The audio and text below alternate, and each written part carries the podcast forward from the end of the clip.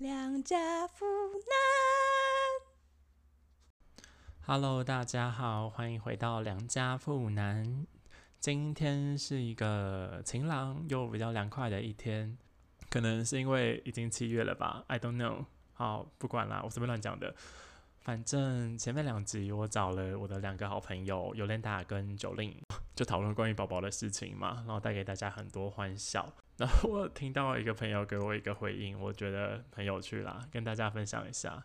他说叫叫宝宝会觉得很害羞，叫 baby 又不行的话，然后也不想要叫波波的话，他说那可以叫阿宝啊。我觉得他说也搞不好人家会以为你只是很喜欢探险活宝而已。我觉得阿宝很很眷村呢，好像我妈妈小时候的朋友、然后我就觉得很荒唐了。阿宝好，然后我上一集最后说我这今天要来说说看。为什么我想要用 podcast 来讲中国古典文学这件事情？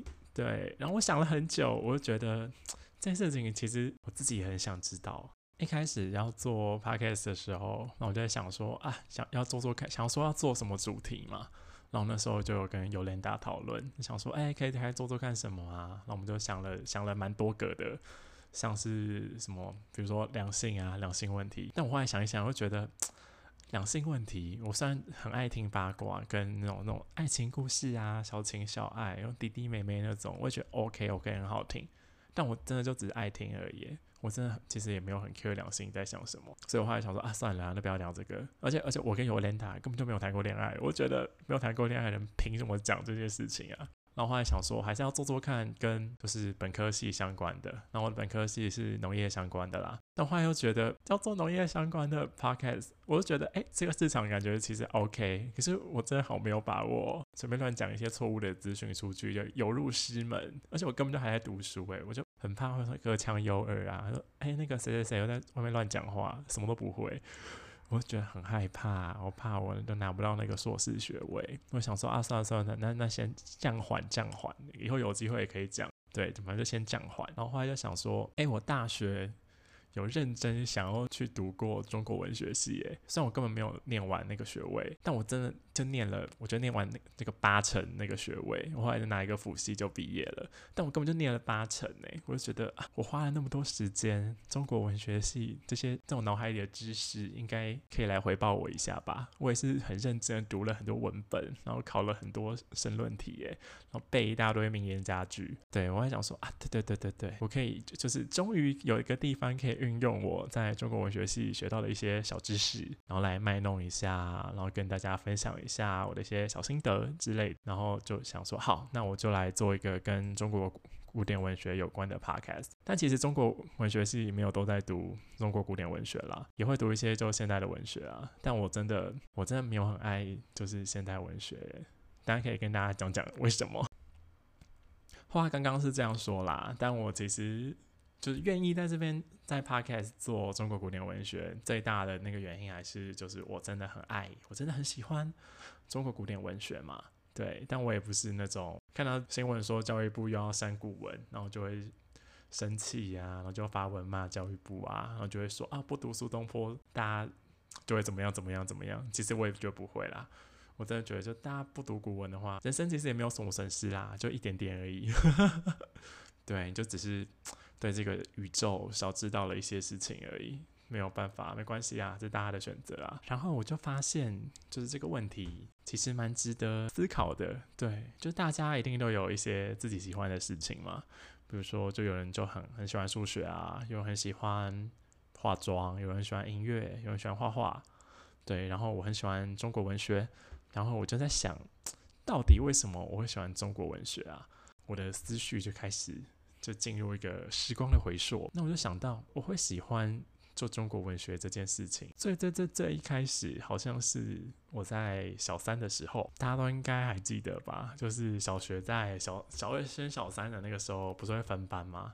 然后就刚好分到一个班，然后那个班的班导师是一个超级年轻的女老师。我现在回想起来，我觉得她应该就是大学刚毕业，应该就跟我现在差不多大，就大概二十二岁左右，就是一个超年轻的女老师，然后来教。然后我还记得那时候开家长会的时候，家长都会窃窃私语啊，因为妈妈就很爱小孩嘛，就希望小孩就可以得到很好的教育啊，然后就会说这个老师可以吗？这老师可以吗？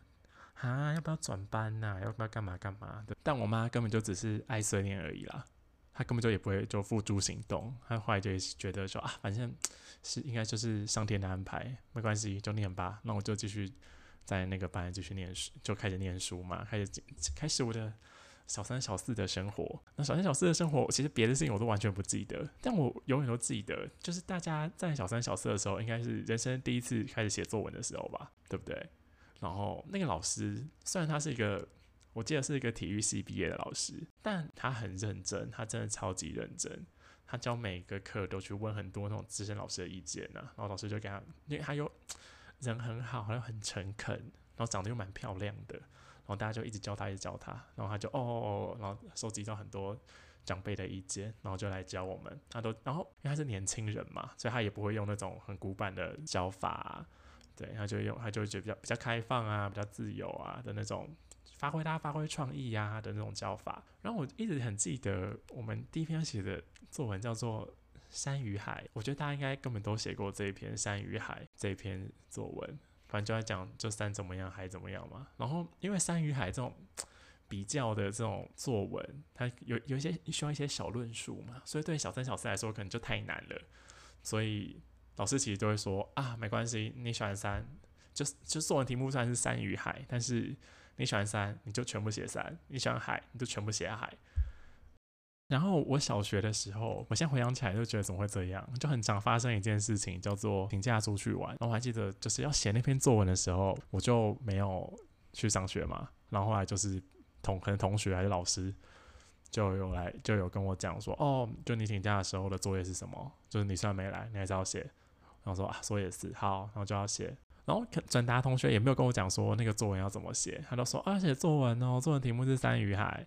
然后想说哦，好啊，那就 写写看啊，就想说啊没没办法嘛，我就开始写作文啊。然后就因为我也不知道，就三根海选一个就好了嘛，我就两个都写啊，然后我就还要交叉论交叉论述啊。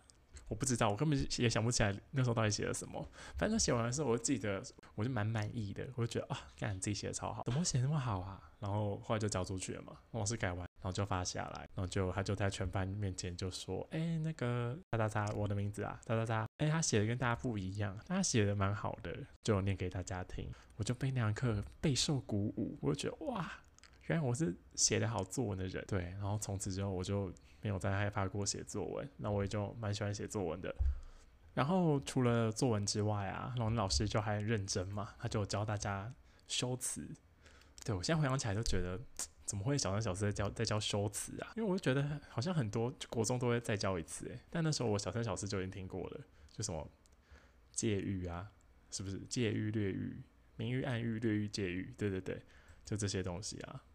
就他在我们小三小四就跟连讲话都讲不清楚的那种时候，他就教我们这些东西。然后那时候我也就很喜欢很喜欢中文嘛，很喜欢写作文呐、啊，然后我就也很认真的听，然后很认真的学。然后那时候就知道了这些事情。对，就是哦，原来写作文是小技巧啊，有些小花招可以耍的。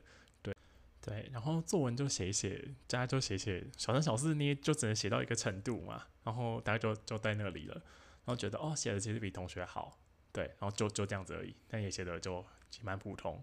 然后老师就会说啊，你要写的再更好的话，你要去多看一点书啊，然后怎么样怎么样，看一些写的真的很好的人啊。然后我就好好好好好，然后我就会去看，然后就去看，就开始会看书啊，看一些比较小小说啊，历史小故事，或是那种国小图书馆的健康小说啊，这种很健康的小说。然后大概就这样子，然后就过完我的小三小四。到小五小六的时候，我就遇到一个，现在回想起来就就就就不太不太知道怎么定义这个老师。反正老师是也是一个超认真的老师，但他不是年轻老师，他是一个就比较资深的老师，他就一个资深的严肃的男老师，真的超严肃。这个老师我还记得，就是在你大家不是就是升小四升小五嘛，然后就会去新教室啊，然后看到新的老师。然后我就开家长会嘛，然后他就会跟家长说：“来念我的班，大家都要背论。”对，就是那种国小国小那种背《论语》老师，就早上大家早自习要早一点到，然后去那边要背《论语》，就要看《论语》啊，然后回家背，然后隔天还会要默写。我国小每天都在默写，每天早自习都在默写。学而时习之，然后你就念背完了整本呢，我就觉得超荒唐。然后那时候念《论语》都想就就会背嘛，因为就怕被骂啊。国小一直怕被骂啊，对，因为因为你要是考太烂，老师会骂你，还叫你抄课文，觉得抄课文很荒唐。我现在回想起来就觉得。因为不能打人，所以就只好教大家抄课文，然后抄那些就就没有意义的国小课文，就觉得其实蛮荒唐的诶，好好笑哦！我还记得我好像当过那个风纪股长，还要就还要记得，就说哦谁谁被罚抄 哪一课几次，然后要去催他说，哎你你有哪一课还没抄完哦，还差两次，我觉得很荒唐。而且我后来就发现大家其实就会抄，然后就抄，好像字很多，但大家都偷偷偷偷漏抄一大段之类的。就觉得蛮好笑的，而且国小国小生就就很很比较机车啊，还会就说：“哎，你真没写哦，真没写哦，好不世故哦。”那个时候的我，反正我小五都在就是每天都在背古文嘛，在背《论语》啊，然后就背背背背背，然后一天他可能就会，而且一天不是就背一则哦，不是什么学而知一，然后就背一个，不是，他会看那个比例，反正一天只要背就大概 A4，就因为他不是说印在那种。我不知道大家有没有看过诶，大家应该有看过吧？就是这种会有会出《论语》跟《唐诗三百首》啊，然后里面那个纸都黄黄的，然后薄薄的，然后黄黄的，然后字都超大，然后还有注音，因为大家那时候中文很烂，大家还是要看注音，对，然后字念很大，反正就那种很大的那种 A4 黄色纸，然后字很大，然后要背大概就两对，然后回家一直狂背，然后那时候还去安亲班呢，安亲班老师也会觉得很荒唐，我觉得好没关系没关系，反正你要背嘛，是你功课啊。然后就叫我背完之后，就站在白板前面背给大家听，然后大家要在那边听我背《论语》，我觉得很荒唐。还好有有同学跟我同班，然后我们两个都在这边一直一直背书，然后反正这样背背背嘛。然后那时候根本就不知道《论语》在写什么啊，因为老师也不会讲，老师反正老师就觉得说你就先背，反正背完之后你有一天就懂了。这他这个教法真的超级儒家的诶。就超级中文系的教法，反正这就很像古人的教法啦。因为从小学到大学嘛，小学就是文字学、声韵学跟训诂学啊，对。然后反正就觉得你看得懂那些字，你知道那是《论语》，你会念，你有一天你就可以知道他在讲什么，然后就可以到大学的阶段，就可以探讨它背后的哲理。对，就中国儒家的那个教育脉络其实是这样的啦，在我的理解里面，对，所以老师也是用这个方法。来教我们，他可能会偶尔讲到一点点，但是他讲的其实也也就不多。而且我们那些字，我们怎么可能看得懂《论语》？我们才小，然后反正就背背背，有一天就会背完嘛，然后就背完了。想说啊，终于背完了。背完之后，老师就说：“好，大家背完《论语》了，大家很棒。好，那我们来背背唐诗跟宋词。”我想说，干怎么还要背唐诗跟宋词啊？但小五小六的时候就很乖嘛，老师说：“哦，背唐诗宋词，好，那就背嘛。”因为因为还是一样，就怕被骂，怕要抄课文啊，所以就还是背背背，然后每天去默写。对，然后一天可能背背个两三首，诶，背个两三首。对，然后但是唐诗宋词可能就比较直观嘛，因为那些字比较是大家都可能看懂字，而且诗词背后可能就有就它是真正的故事嘛。对，然后老师可能就会讲一下，说哦这篇是谁写的，他的生命故事大概是怎么样怎么样啊。然后那时候我们其实听不太懂啦，就就知道说哦是历史故事。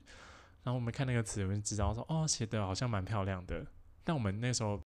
就其实只是一个直觉的审美啦，就只是一个，对，就只是一个直觉的审美，然后就会受到老师的左右嘛。那老师说是好，他一定有好在某一些地方嘛。那时候是不知道，但是你后来看到他，你就觉得哦，好像蛮好的。对，反正我国小就，然后后来就五小五小六，然后就受到背书的洗礼嘛。然后我后来就毕业了，但是也是因为就是小三小四写作文啊，然后小五小六背《论语》《唐诗》《宋词》。对中国古典文学就结下了一个不解之缘，对不解之缘。然后到国中的时候，国中，国中的时候，我觉得国中跟古典文学没有什么关系，但国中应该是我人生阅读量最大最大的时候，因为我那时候国中的时候迷上了一个很荒唐的东西，是 BL 小说跟漫画，对，就是 Boys Love 小说跟漫画。我以前真的超一开始看到，觉得也太好看了，我就真的超爱看，然后就会买纸本的实体的，又看网络的，对。然后以前纸本我真的买到，我去书店，我真的架上每一本，我根本都都有看过。然后后来都觉得啊，怎么都有看过啊，这样真不行诶，我一定要看日日本的，因为日本都是从日本然后代理，然后进来这翻译，然后再翻成中文再卖给卖给大家嘛。然后我觉得不行，这个过程真的太久了，那我也等不了那个网络上漫漫画，我觉得不行，我要买日文的，然后还为了这个去学日文，然后后来就学学学，觉得啊还可以还可以，然后就可以看日文的 BL 漫画。我还记得后来就可能国高中的时候，就还会去台北。要特别跑去台北，超麻烦的。就去那个以前的记忆国屋吗？跟纯酒堂，反正他们最后一柜在卖，就日文的 BL 漫画。然后以前都以前都会特别来台北，特别去买 BL 漫画，然后再再回家，一次都买超多本，然后就慢慢看。然后每次想着要慢慢看，就会看超快。BL 漫画跟小说这件事情，对我后来关于中国古典文学的理解有没有帮助？我现在想起来，我就觉得好像是有诶，因为我那时候就真的很爱看嘛，我就真的大量的阅读了 BL 漫画跟小说，然后第一次有一种，那可能是我人生第一次，嗯，文本研究吗？在做文本分析机的感觉，对，然后那个时候我就只后来就后来一开始读都觉得哦好好看好好看，然后后来就会慢慢发现有一些是好看的，有一些就真的没那么好看，那我第一次开始对。这些文本有了价值评价值的判断，就知道说哦，哪一些是画的比较好，哪一些写的比较好的，那哪一些是哎好像没有那么好，他们就差人家那么一点，开始有了一些就是价值的判断嘛，对。然后再第二个就是我看了那么多之后，我就突然发现，就是大家写来写去，好像大家其实都有一个内在逻辑，就是 BL 漫画跟小说，他们这个文类。他们有一个内在的结构，就是就算他们画风不一样，人名不一样，然后那个题材不一样，那个故事的脉络，就他的故事的原型啦，就是那个故事的原型，其实就不不不出几个脉络。然后后来就有感受到这件事情，我就觉得哇，现在回想起来，就觉得那那那时候真的是我人生第一次，我人生第一次做文学研究，应该就是我很认真看。BL 漫画小说的国高中时候吧，而且我还记得那时候看 BL 漫画小说，然后就会想要交流嘛。然后我同学其实没有那么爱看，会有会看的同学啦，就是那腐女同学嘛。但我看嘛，好像感情也没有那么好。然后后来就会就可能就会上网啊，就有一些一些论坛呐，或是或是什么地方，我就会认识一些就姐姐啊，我都爱看 BL 漫画，都是那种大学生上班族姐姐。那我就跟大学上班族姐姐还就就很很很认真的谈。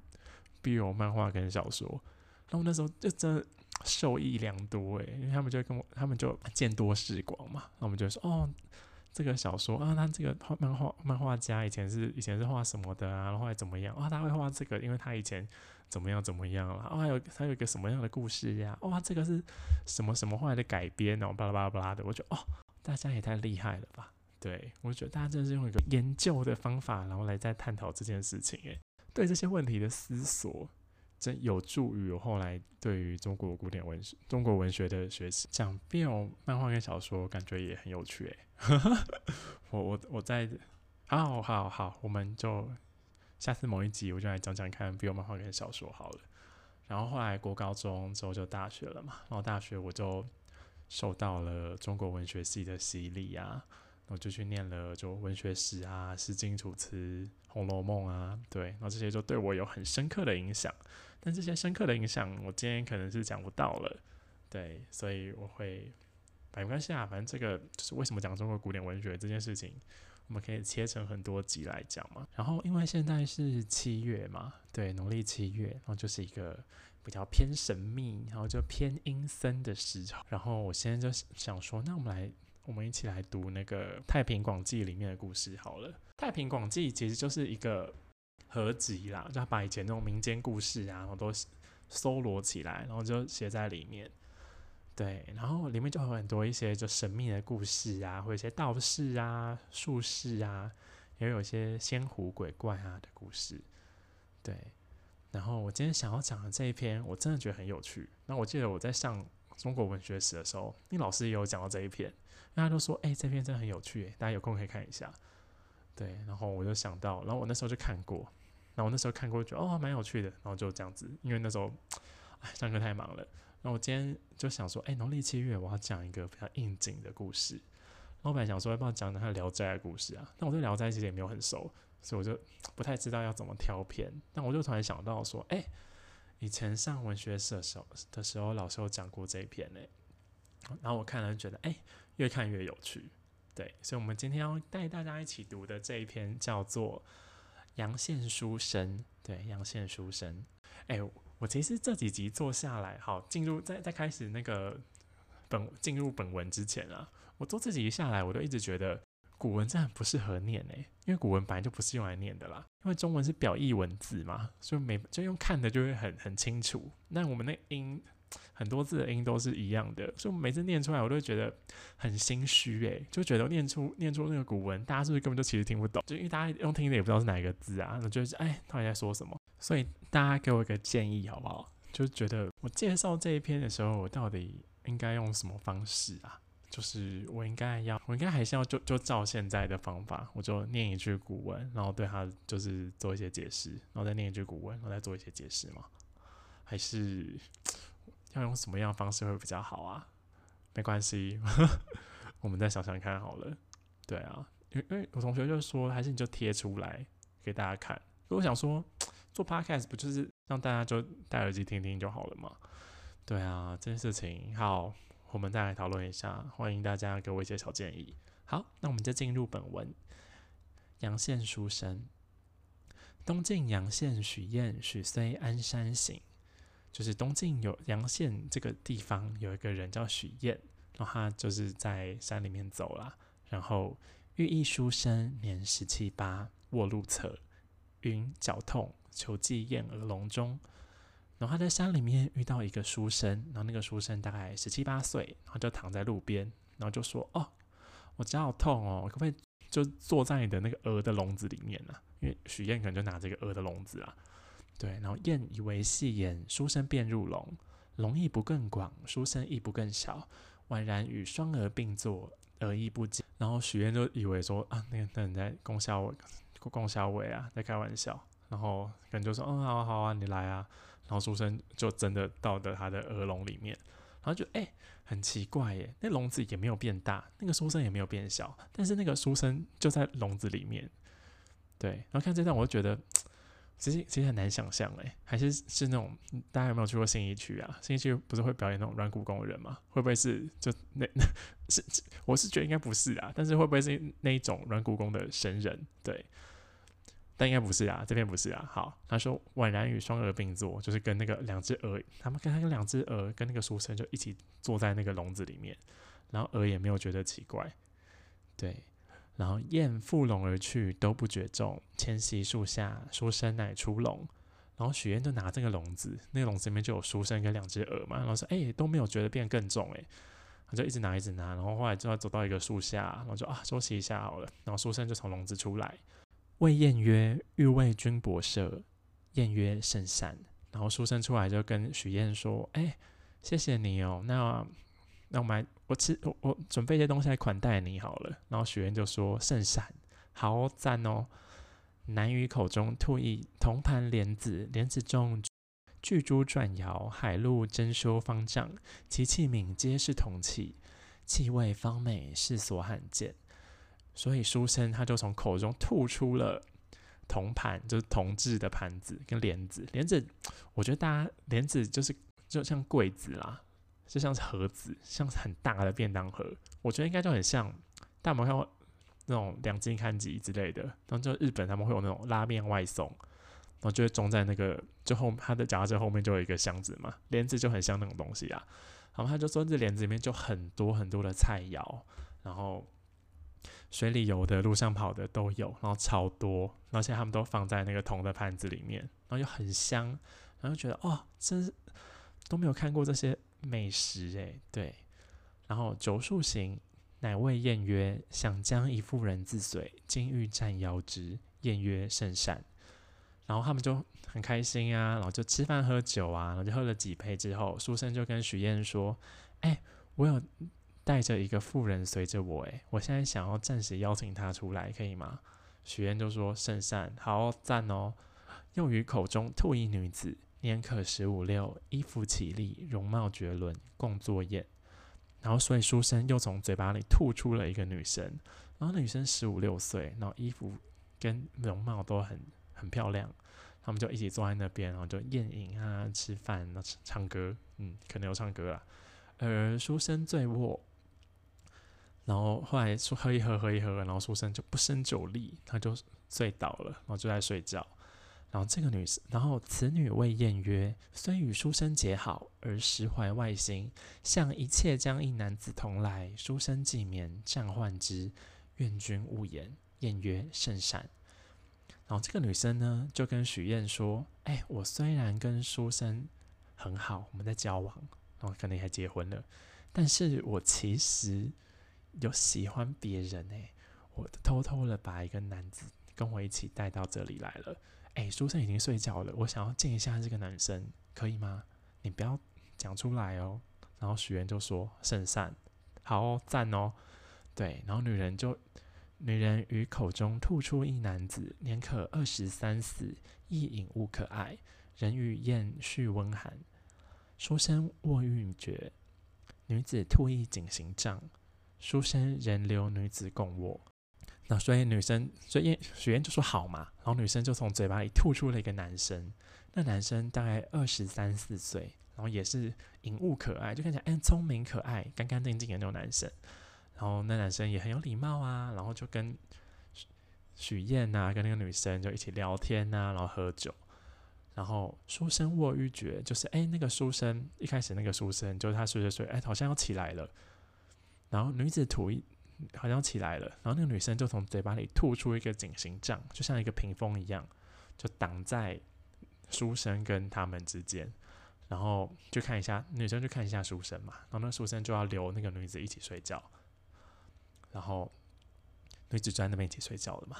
然后剩下的那个二十三四岁的男生，男子谓燕曰：“此女子虽有情，心意不尽，想复妾将女人同行，今欲暂见之，愿君勿谢言。”燕曰：“善。”然后这个男生就跟许燕说：“哎，这个女生虽然对我蛮好的，但是她其实也没有都喜欢我，我也没有。”完全的把我的心都托付给她。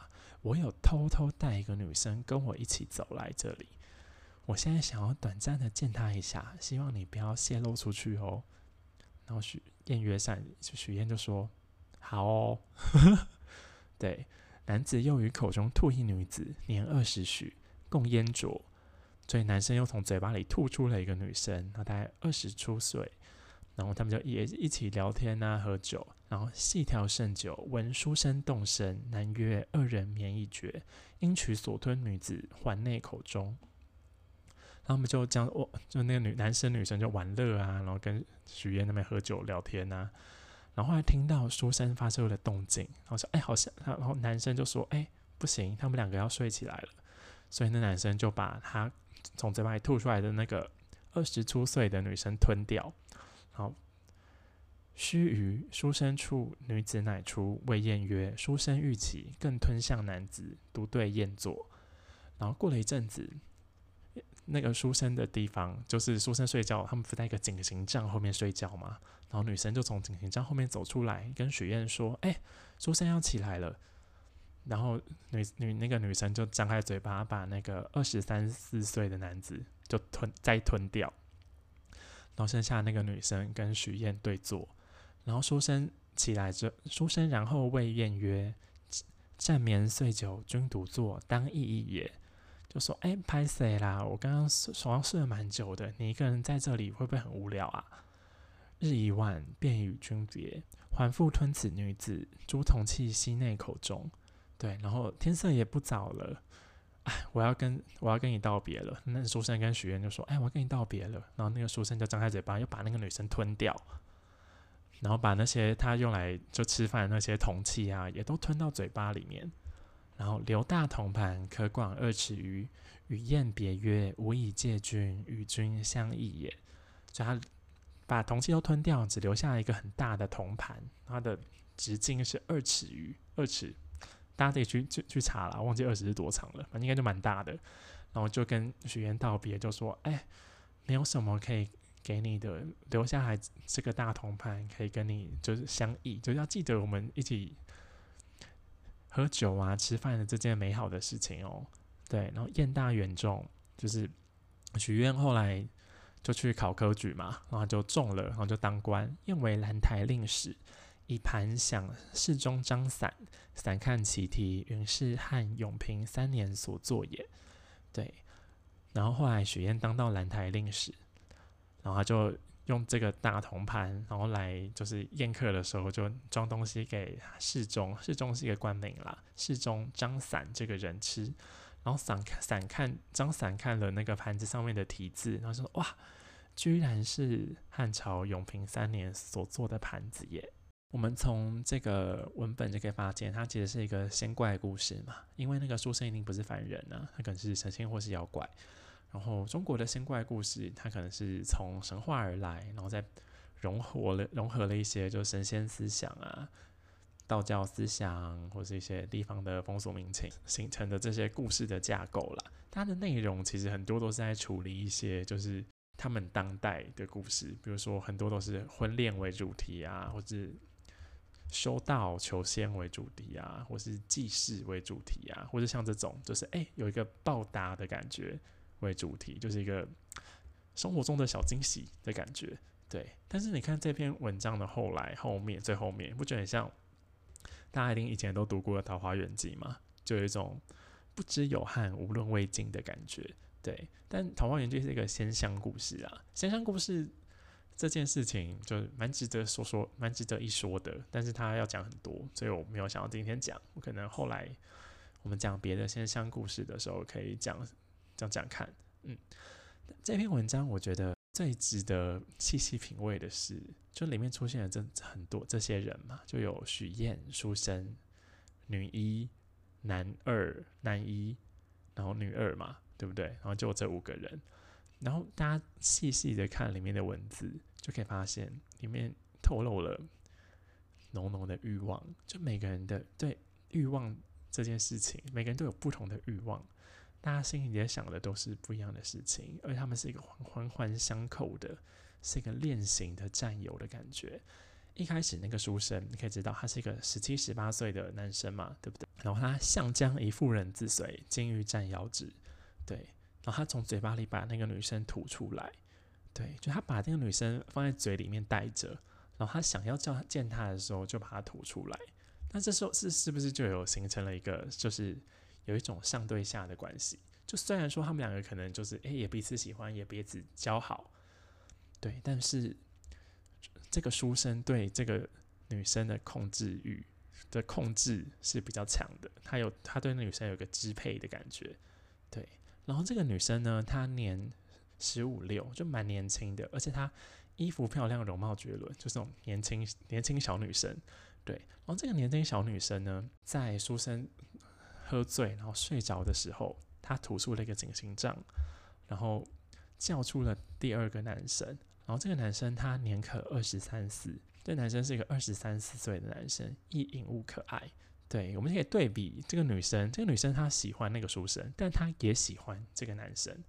我我觉得有一种就是，这个女生虽然喜欢这个书生，这个十七十八岁的书生，但是她她其实没有办法从这一段关系里面获得他所有想要的，有可能是他对于就是书生对他这个支配有一个内心的反抗。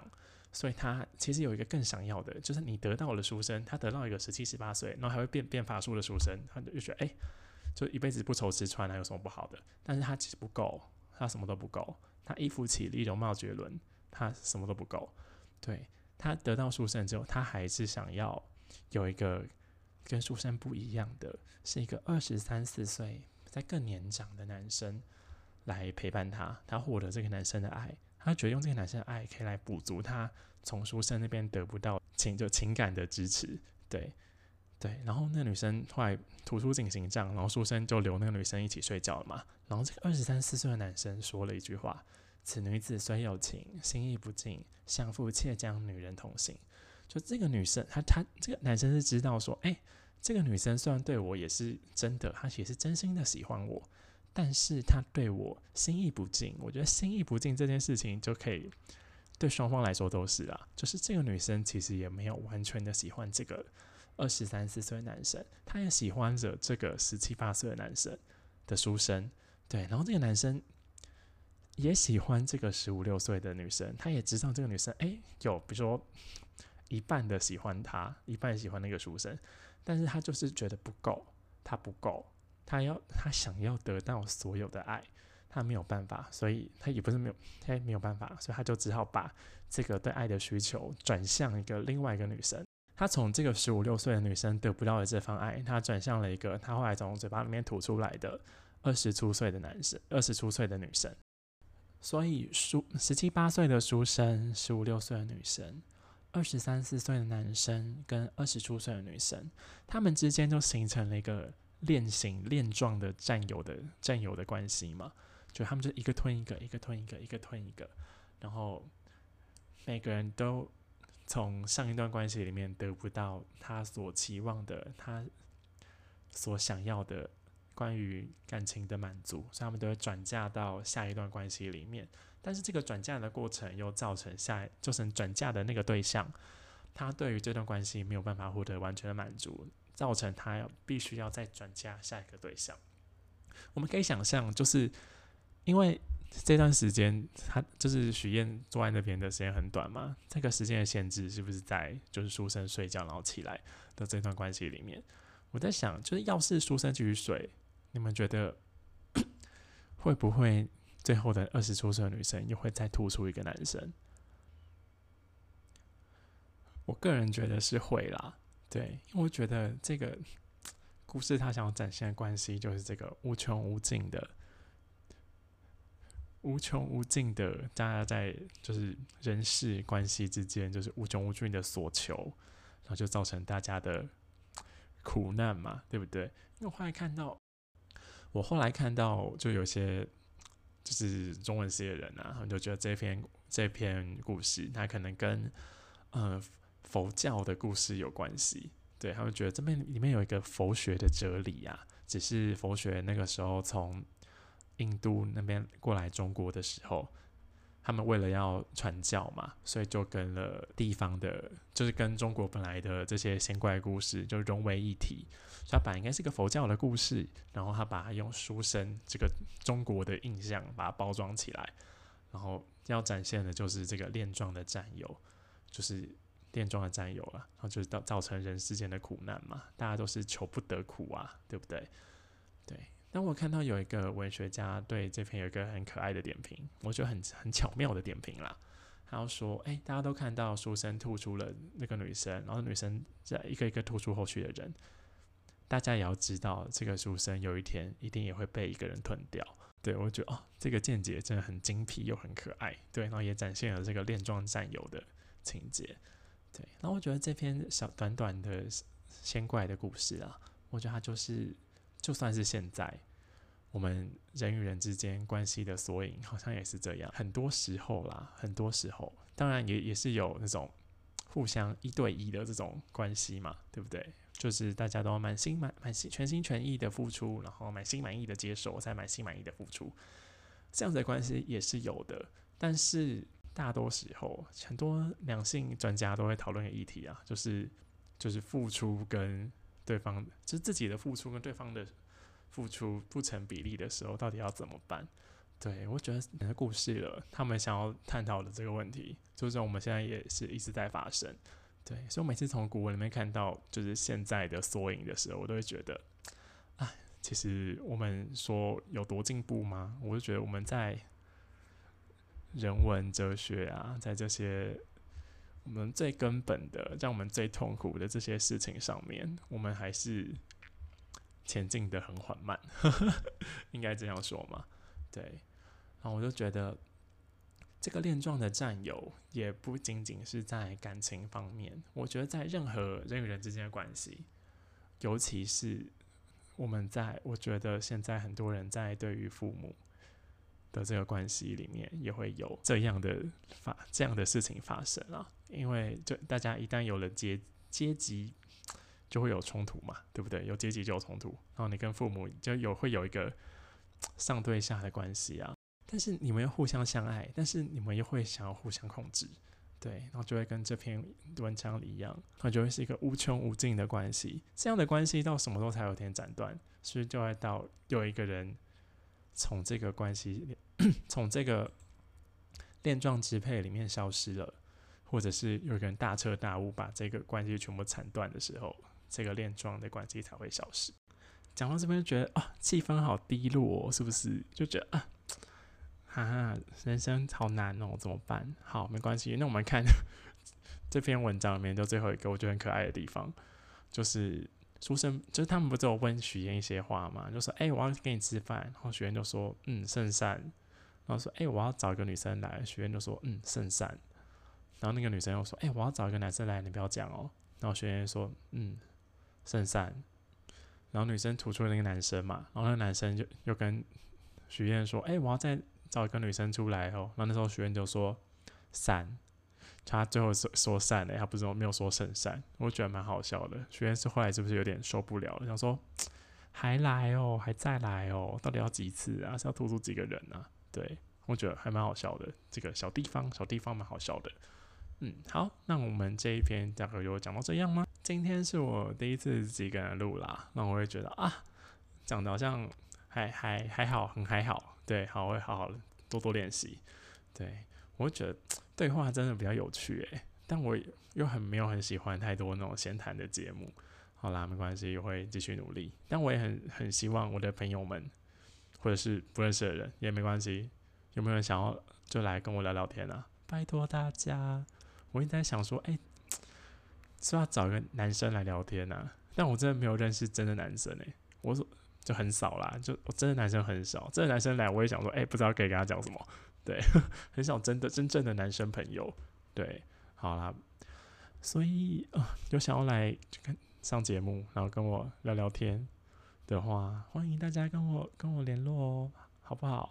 那我们今天两家富男大概就到这边。我是富男，我们下个礼拜见，拜拜。